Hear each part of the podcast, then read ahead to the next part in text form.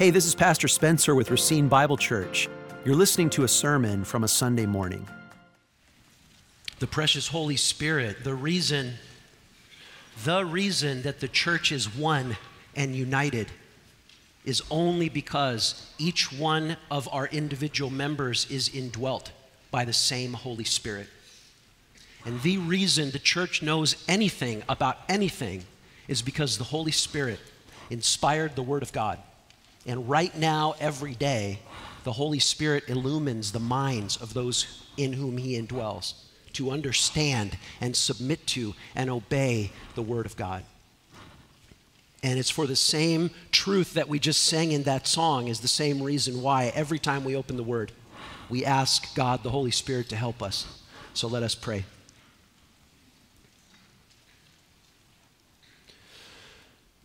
Our Heavenly Father and our present light, the Holy Spirit of God, and our Lord Jesus Christ, we ask right now in this moment that in the power of your victory over sin and death, that you would bless this, your word. Lord, make it a word of power and peace, a word of power to convert those who are not yet yours, and a word of peace to conform those who are yours, evermore to the image of our Lord Jesus Christ, our only Savior. Amen. Lord willing, next week we'll pick back up in the book of Isaiah. But today we're going to do a, a, single sermon on this subject of marriage and family. And it's going to be from Ephesians chapter 5 that Brennan has read part of it for us, and I'll read the rest of it. But as I read Ephesians 5, I just want you to have one picture in your mind. As I read Ephesians 5 about the mystery of marriage, I want you to have one picture or one sound in your mind. And that is in the oldest wedding services, the bride and the groom would, of course, walk down the aisle and come up front, and then the minister would do his thing, and they would exchange rings and vows. And in the vows, this is what I want you to remember. In, in the oldest vows, this is what would happen. When the woman gave the ring to the man, and the man gave the ring to the husband, this is what each of them would say With all my worldly goods I thee endow. Meaning, the two become one in every matter of earthly finance and ownership and stewardship. If one member of that couple had debt, that debt now belongs to both of them. If one member had assets and riches, those riches belong to both of them. With all my worldly goods, I thee endow.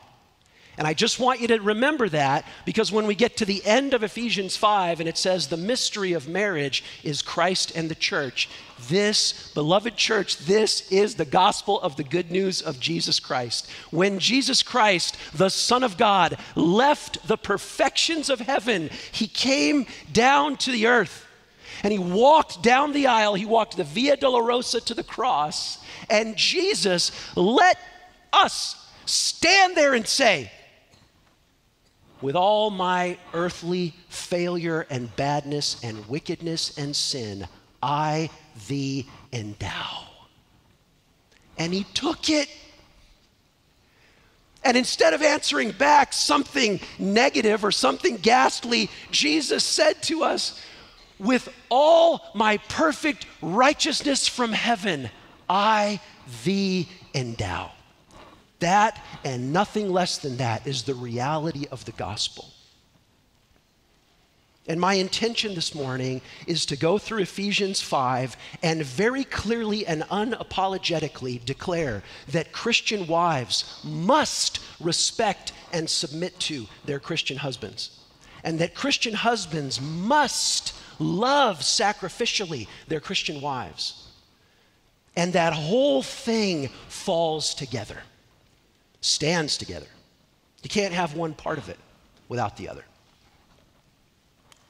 Ephesians 5, we'll pick up just at the end of, uh, of what Brennan read to us. I want to pick it up a little, a, a little overlap with what he did. Pick it up in um, verse 15. Look carefully then how you walk not as unwise, but as wise, making the best use of the time because the days are evil. Therefore, do not be foolish, but understand what the will of the Lord is. And do not get drunk with wine, for that is debauchery, but be filled with the Spirit, addressing one another in psalms and hymns and spiritual songs, singing, making melody to the Lord with your heart, giving thanks always for everything to God the Father in the name of our Lord Jesus Christ, submitting to one another out of reverence for Christ. Wives, submit to your own husbands as to the Lord. For the husband is the head of the wife, even as Christ is the head of the church, his body, and is himself its Savior. Now, as the church submits to Christ, so also wives should submit in everything to their husbands. Husbands, Love your wives as Christ loved the church and gave himself up for her, that he might sanctify her, having cleansed her by the washing of water with the word, so that he might present the church to himself in splendor, without spot or wrinkle or any such thing, that she might be holy, without blemish. In the same way, husbands should love their wives as their own bodies. For he who loves his wife loves himself. No one ever hated his own flesh, but nourishes and cherishes it, just as Christ does the church, because we are members of his body. Therefore, a man shall leave his father and mother and hold fast to his wife, and the two shall become one flesh. This mystery is profound, and I am saying that it refers to Christ and the church. However, let each one of you love his wife as himself, and let the wife see to it that she respects or that she honors her husband. So, as we trace through these verses, beginning in verse 22, and I make comments about the Word of God and how it applies to wives, these precious truths from the Word of God apply to everyone in this church, including all of those here who are not wives women here who are single, who never married, women here who are divorced, women here who are widows, men here in the congregation who don't have wives. These truths are true and good and beautiful. And we need to know what's true and good and beautiful. And if you are here and you're younger or not married but wish to be married, the reason you need to know what's good and true and beautiful is because I, I believe that not only the world, but even the church, I believe the upcoming generation in the church has a massive misunderstanding about what's attractive and desirable in a woman and in a man. And the reason this is so is because everything in the world conspires to malform your uh, appetites and affections about what is desirable in a man or a woman. They get it so wrong. And the Bible gets it so beautifully right. And it's my privilege to show this to you. And I want you to want it the way the Holy Spirit wants you to want it. So we look first at what the Holy Spirit of God says to wives in verse 22 Wives, submit to your own husbands as to the Lord. And we can interpret this with precision. The submission of the wife to the husband is uh, delineated or specified by at least three key concepts right here in the verse. The first concept is to your own husband. The second concept is as unto the Lord. And the third concept is the ground, and that is for the husband is the head of the wife. So, to clearly and yet briefly delineate those three specifics about the wife's submission. The first, to your own husbands. The Bible here is not insisting that every relationship between woman and man is a relationship of submission and headship. But the Bible is here insisting that when the relationship includes an, agree, an, an ingredient of a role of leadership, as it does in marriage, then in that relationship specifically, the woman submits to the man. Not every woman to every man, but this wife to this husband. That's God's good design in the role relationship within marriage. The second thing we could specifically pick right out of the text it says, Wives, submit to your own husbands as to the Lord. That one's super important, right?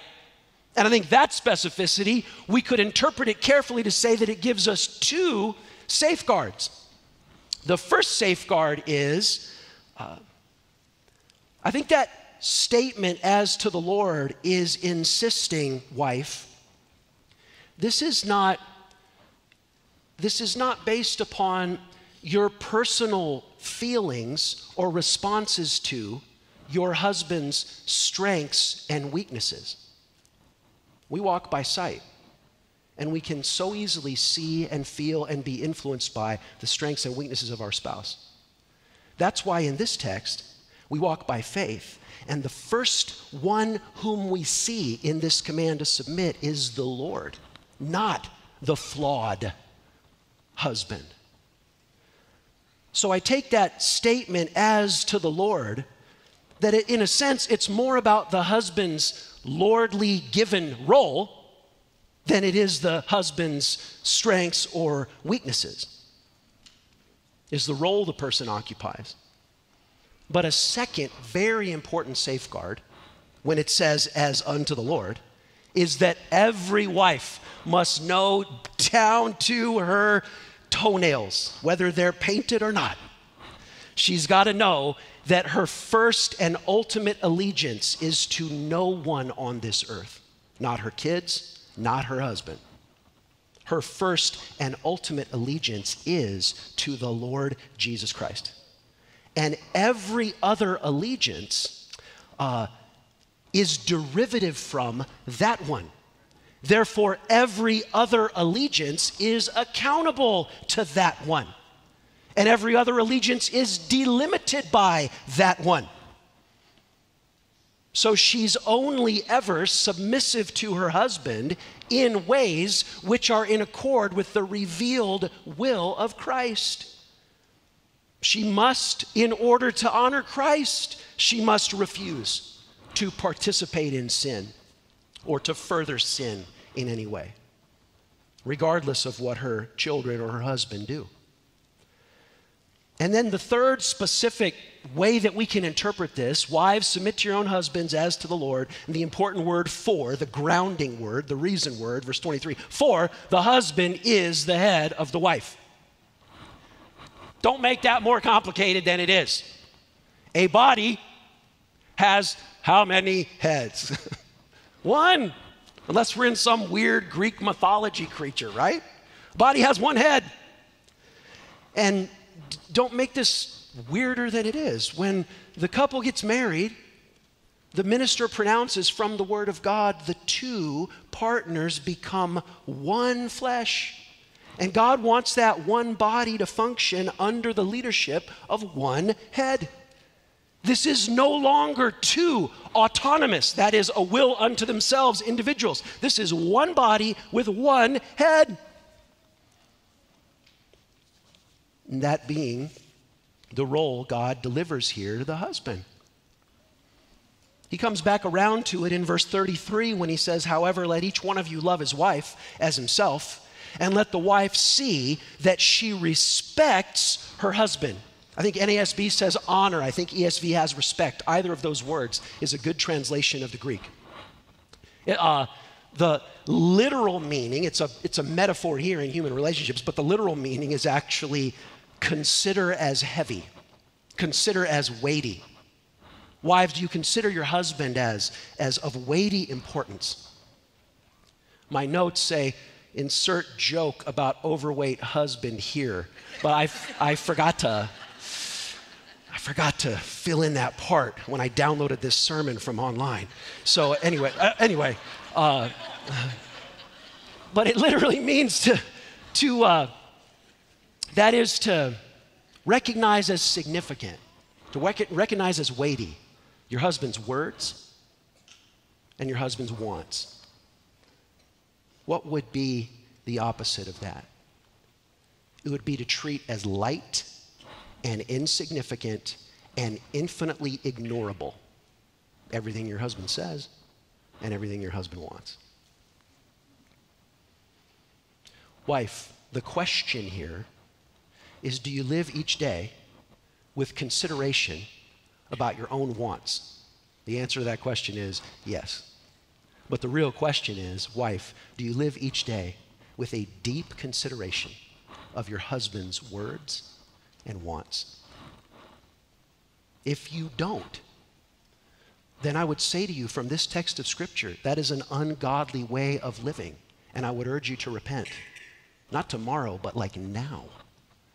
Because this is good and true and beautiful. And the reality of the gospel of Jesus Christ radiates out of this passage.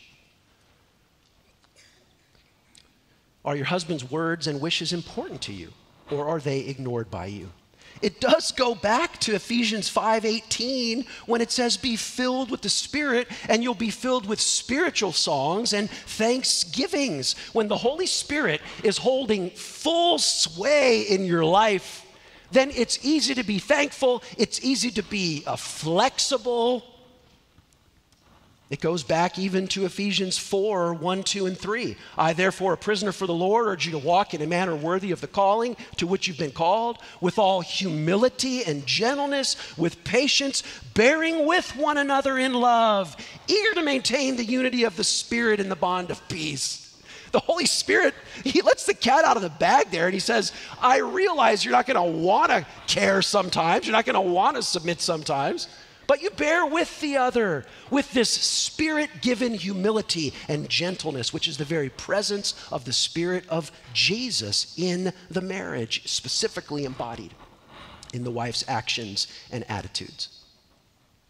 So, this is just a tiny bit of specific, specific teaching on this issue of submission from verse 22. And if I could uh, summarize what I've taught so far on submission, because this is, this is confusing sometimes to some people, if I could summarize it, I would summarize it this way. Every passage that deals with the relationship of the wife to the husband in the New Testament tells her to submit to the husband, uses the same Greek word, hupotasso, those passages being Ephesians 5:22, Colossians 3:18, 1 Peter 3:1, and Titus 2:4. Therefore, I would say, and if I could just blink and look you in the eye, I would say one human being to another, I'm not trying to poke you, I'm not trying to tick you off, but I would say to you very clearly if you don't like this concept of the wife submitting to the husband, you do not like what the Holy Spirit says clearly and repeatedly to you in his New Testament that was written for your good. This is good and true and beautiful. And if you don't like it and you set yourself against it, I'm just telling you, you can set yourself against what's good and true and beautiful. But to set yourself against what is true is to align yourself with worldly and diabolical lies. And to set yourself against what is good is to set yourself on the side of what is wicked. And to set yourself against what is beautiful is to set yourself up with that which is malformed and twisted and won't find its God given end and telos and fullness in beauty. Don't do that. I urge you not to do that. If we could expand from the book of Ephesians, I have a couple of proverbs I want to share with you. So here's the deal the last two times that I preached a message out of Ephesians 5, I spent about 85% of the time on the role of the man and I spent about 15% of the time on the role of the woman. And this morning, I want to at least get closer to 50 50, if not go 70 on the side of the woman and 30 on the side of the man. And if, if that bothers you or you have a complaint about that, Darren Bowers receives all the complaints. His cell number is 262 uh, he, he loves that. That's a, that's a big part of his ministry, and we just let him do that for us. So call, text, anytime, day or night. But I have a, uh, a couple of proverbs to fill in and color in what this is saying to the wives who are good and true and beautiful. Uh, Proverbs, look at Proverbs chapter 12, verse 4. If, if I've, I've just got two more things to say to the wives, the first thing to say is this Wife, mom, woman, consider your power. You have like superpowers.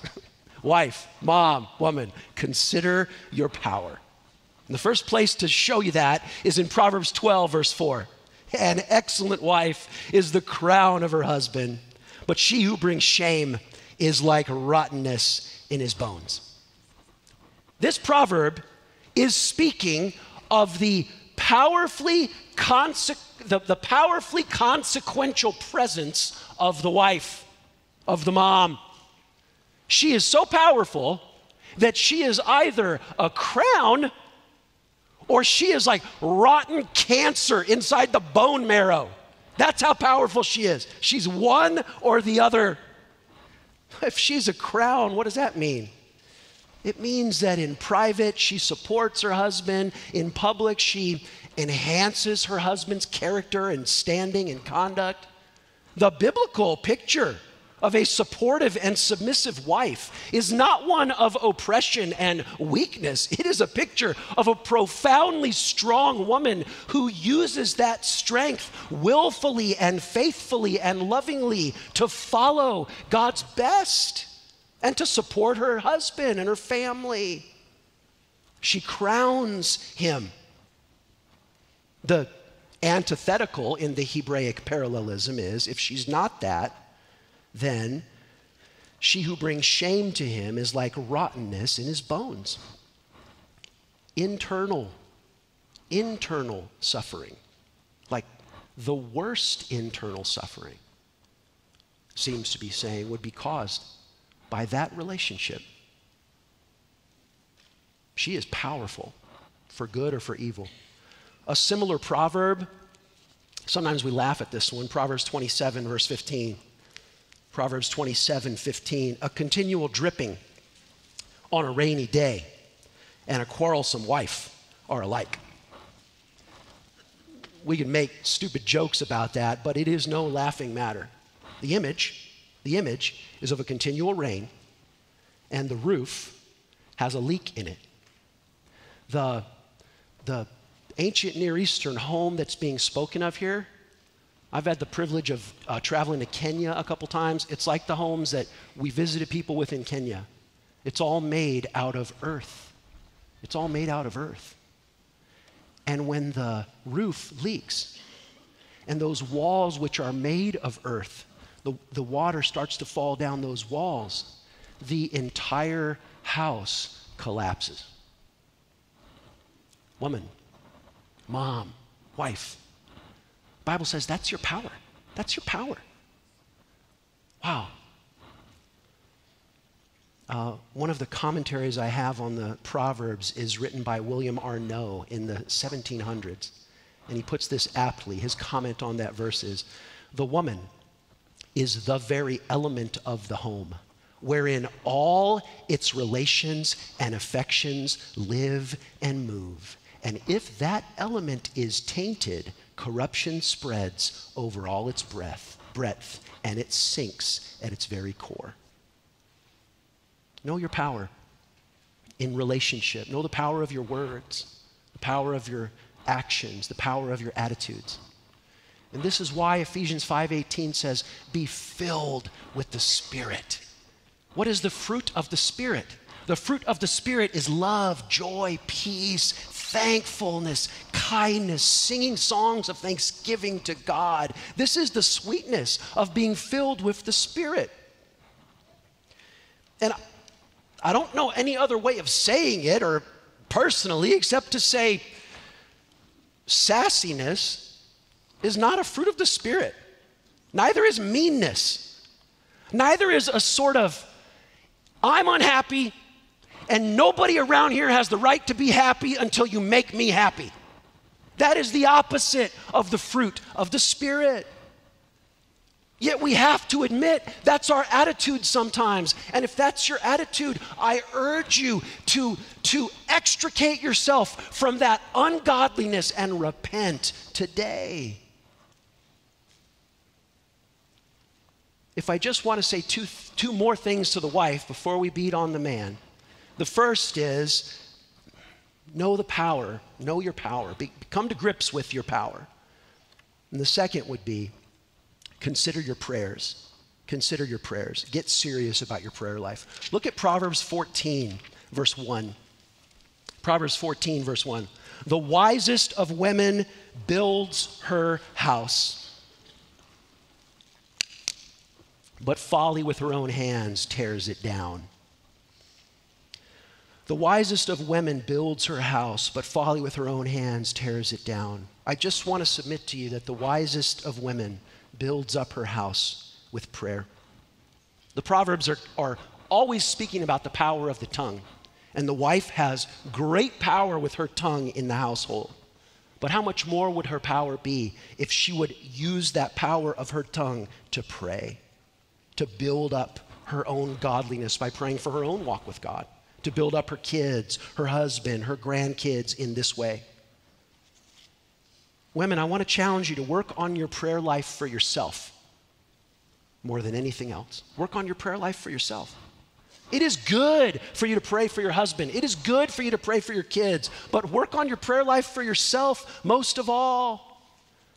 It is good for you to talk to your kids, and it's good for you to talk to your husband, but it is better for you to talk to God about your kids and to God about your husband even more than you talk to them about them. In my years as a pastor, I have come up with a formula. And the formula is kind of like this when I'm dealing with a, a household that's in conflict. Whichever member of that household I'm talking to, the formula is this. If you, if you would talk to God about yourself more than you talk to God about the other person with whom you're in conflict, if you would talk to God about yourself more than you talk to God about them, and then you would only talk to them in a way that reflects your relationship with God and what God's revealing to you in His Word. It'll go so much better. But we don't do that. We have to admit we don't do that and we need to repent because we say what we feel. And the reason we say what we say is because we feel what we feel, and our feelings are sometimes a right or wrong, but they're always just a reaction to what's going on around us. This is why the leading feature in Ephesians 5 is be filled with the Spirit, which is the opposite of being filled with your emotional responses to what is happening around you. Those are two completely different ways to live.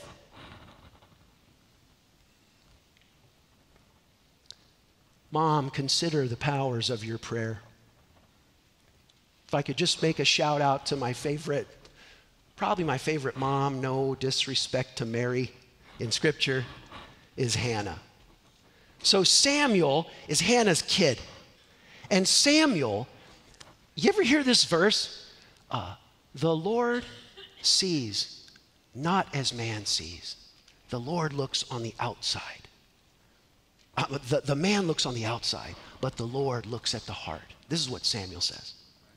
How did Samuel? That, that's like that's like one of the most godly things in the scripture. And Samuel, the man, like figured that out. How did he get that? Well, it's because Samuel is known as a man of prayer. But then you step back from that. How did Samuel become a man of prayer? Hannah prayed for Samuel before he was ever born, before she ever had him. She prayed so fervently and so faithfully for Samuel, and Samuel grew up to be a man of prayer, of, of such godly prayer that he could actually understand how God looks at things, not just how human beings look at things. And so, mothers, grandmothers, great grandmothers, I'm telling you, pray pray. I hope you prayed for them before they were born. And I hope you prayed for them while they were little. And I hope you pray for them after they leave your house. We did a lot of things wrong, but I could tell you we did that. We did that. And we still do. And in our little family, uh, a handful of those prayers have been answered with greater answers than we could have ever hoped for. And in our little family, a couple of handfuls of those prayers, they've been answered with God saying, Not yet. But we will continue to pray.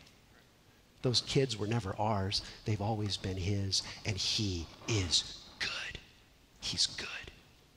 And everything that He says is good and true and beautiful.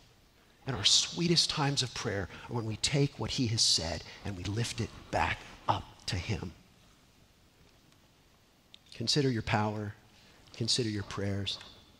If you turn back to Ephesians 5, hopefully there's enough time on the clock to get in a few body blows to the men. He, Ephesians 5:25 husbands love your wives as Christ loved the church and gave himself up for her that he might sanctify her having cleansed her by the washing of water with the word. What are the commands to the husband? The commands to the husband are love her and then that love is specified just as the submissiveness was specified the love is specified. Love her as Christ loves the church. Love her sacrificially and then it says, Love her, verse 26, with the word of God, by the washing of the word. And then it says also in verse 26 and 27, Love her uh, by pursuing her purity. Love her with the tenderness of godly headship. Love her with the, with the sacrificial love of Jesus Christ. Many people have noticed, and it is a significant thing to notice, that the description of the husband's headship is given in the section revealed to the woman. The section to the man doesn't say, hey, buddy, you are the head, get in there and be the boss. the description of the husband's headship is revealed to the wife. This is a headship that is defined in 25 following as a headship of love, a headship of sacrifice, a headship of nurturing her toward purity. The one thing that the husband is commanded to do is love. Six times in seven verses, we have this word love, which makes us ask the question, which we need to ask, because sometimes we use words and we're not mean the same thing by the words we're using. What is love? What is love? And can true love be commanded?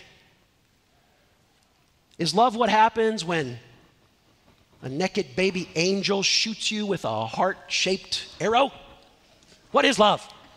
And can true love be commanded? When, um, many years ago now, when Voddie Baucham was here preaching from this pulpit, he gave us a definition of love that, I've, that I wrote down and I've shared it all, all since. He said, Love is an act of the will that is a choice. Love is an act of the will that is a choice, accompanied by emotion, not led or determined by, accompanied by emotion that leads to action on behalf of the object. Love is an act of the will, choice, accompanied by emotion, not led or determined by emotion, that leads to action on behalf of the object. Love in the Christian sense is not an emotion. Love in the Christian definition is not a state of feeling, but a state of commitment, a state of will. It's the state of will which you naturally have toward your own body and which you supernaturally have to learn to have towards someone else. That's why, what is it, verse 29? He says, No one ever hated his own body. When, when uh, you have something in your eye, you don't, you don't write a PhD dissertation about it, you just blink it out of your eye. Of course, you take care of your own body. Everybody takes care of their own body. This is the natural commitment that you have to your own body, but you have to supernaturally learn to have that toward another, toward another. That's why the analogy of the body is so good here. So the husband loves, the husband leads, and if we could qualify and specify the leadership that the husband has in the home, the best way for a husband or a father to lead is as Christ led the church. And Christ, when he came to save the church, how often did Christ say, I have come to do the will of my Father? Catch that. I have come to do the will of my Father. So, Jesus Christ, who is our model of headship, all throughout his ministry modeled how to function under the headship of another. So, the husband, who is the head, who is the authority, is always aware that his authority is grounded on the Word of God and that he himself is entirely submissive to Jesus Christ and to God the Father and to the Holy Spirit through the Word of God. So the husband who leads well regularly shows that the reason I'm doing this is because God has commanded me that I have to do this.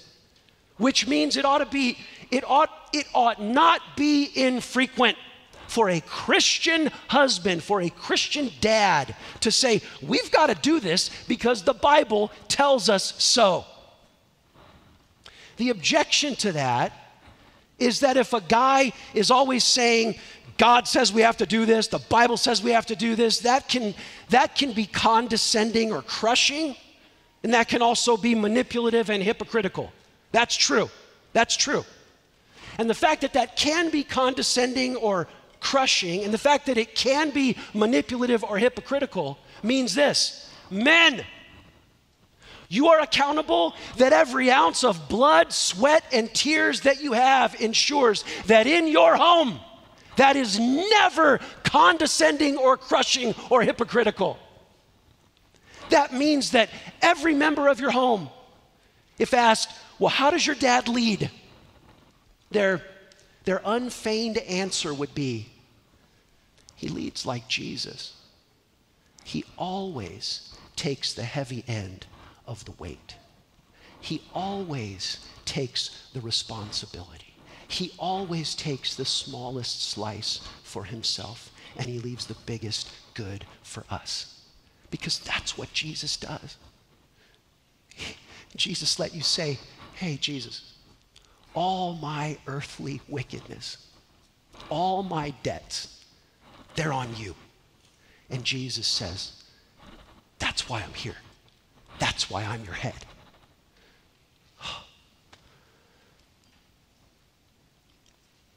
Make sure that your leadership of your family isn't hypocritical and isn't uh, crushing and condescending.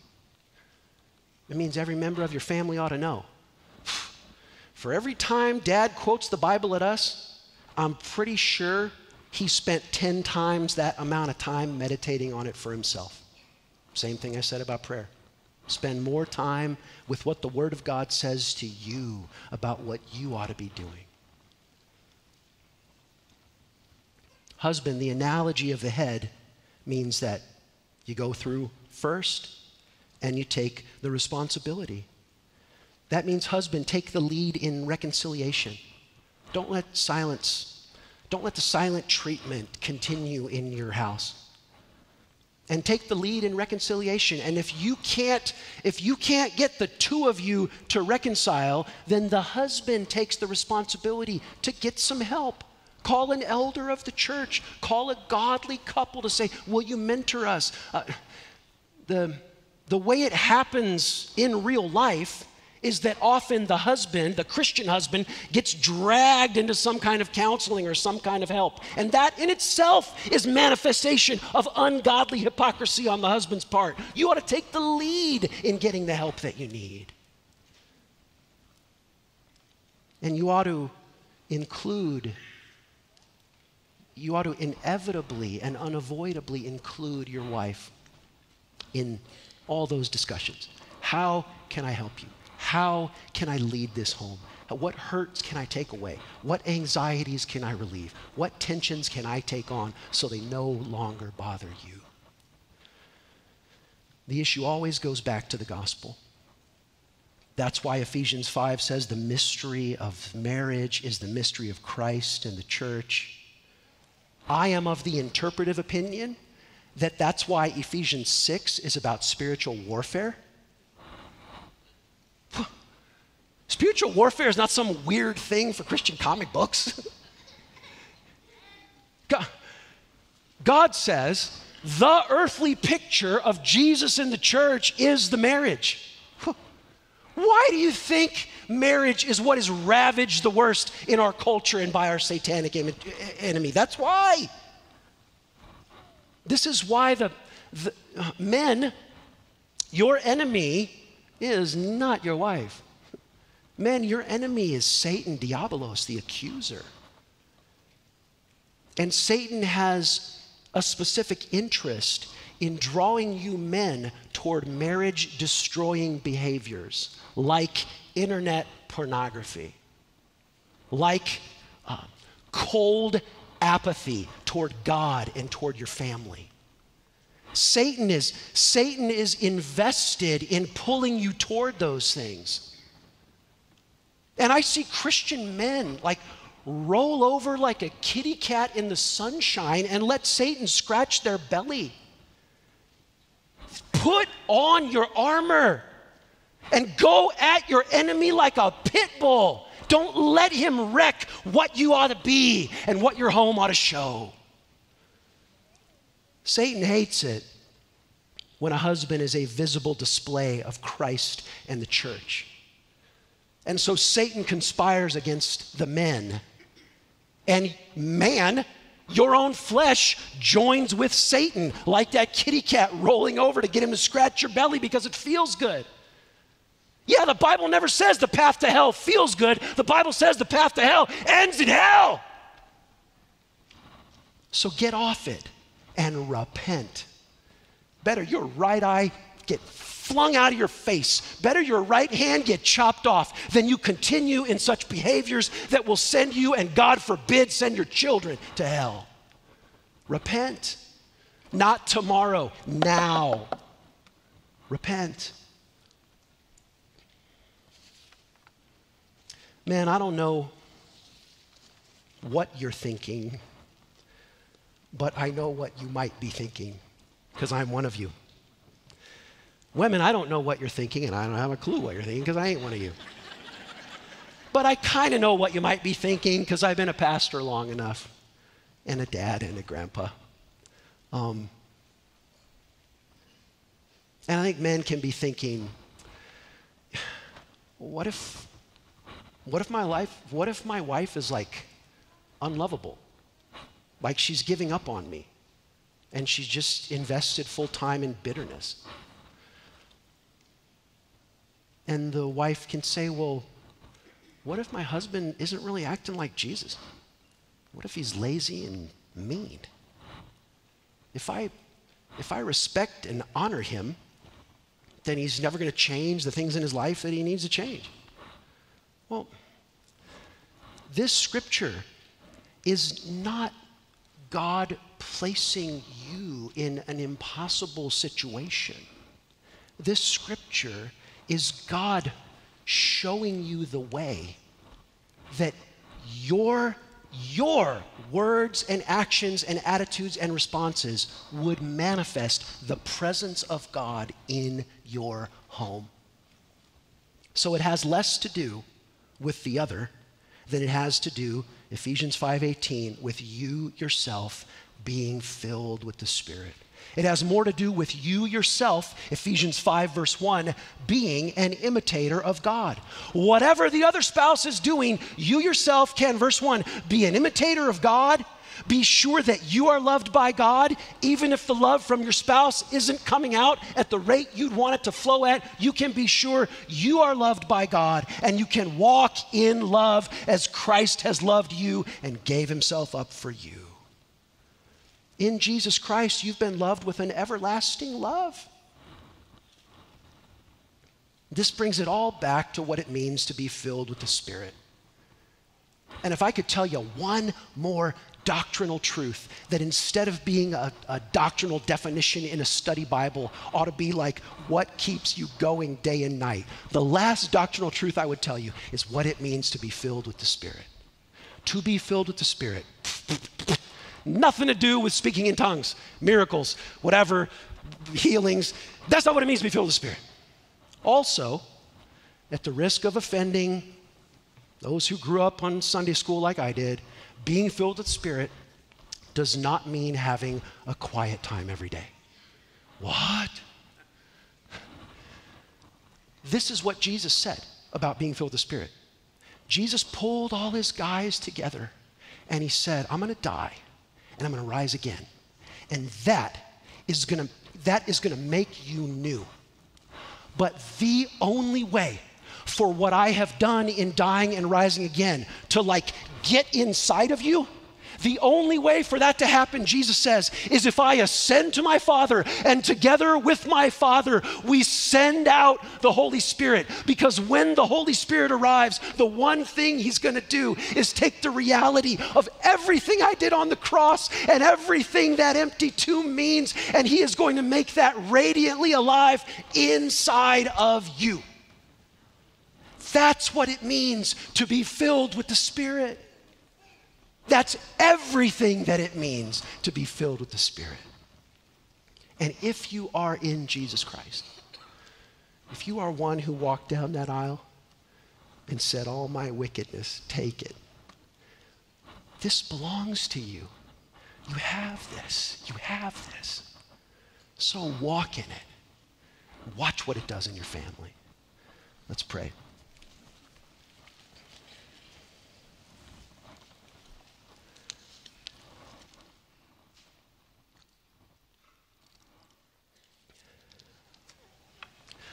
Holy Spirit, take the word which you so perfectly inspired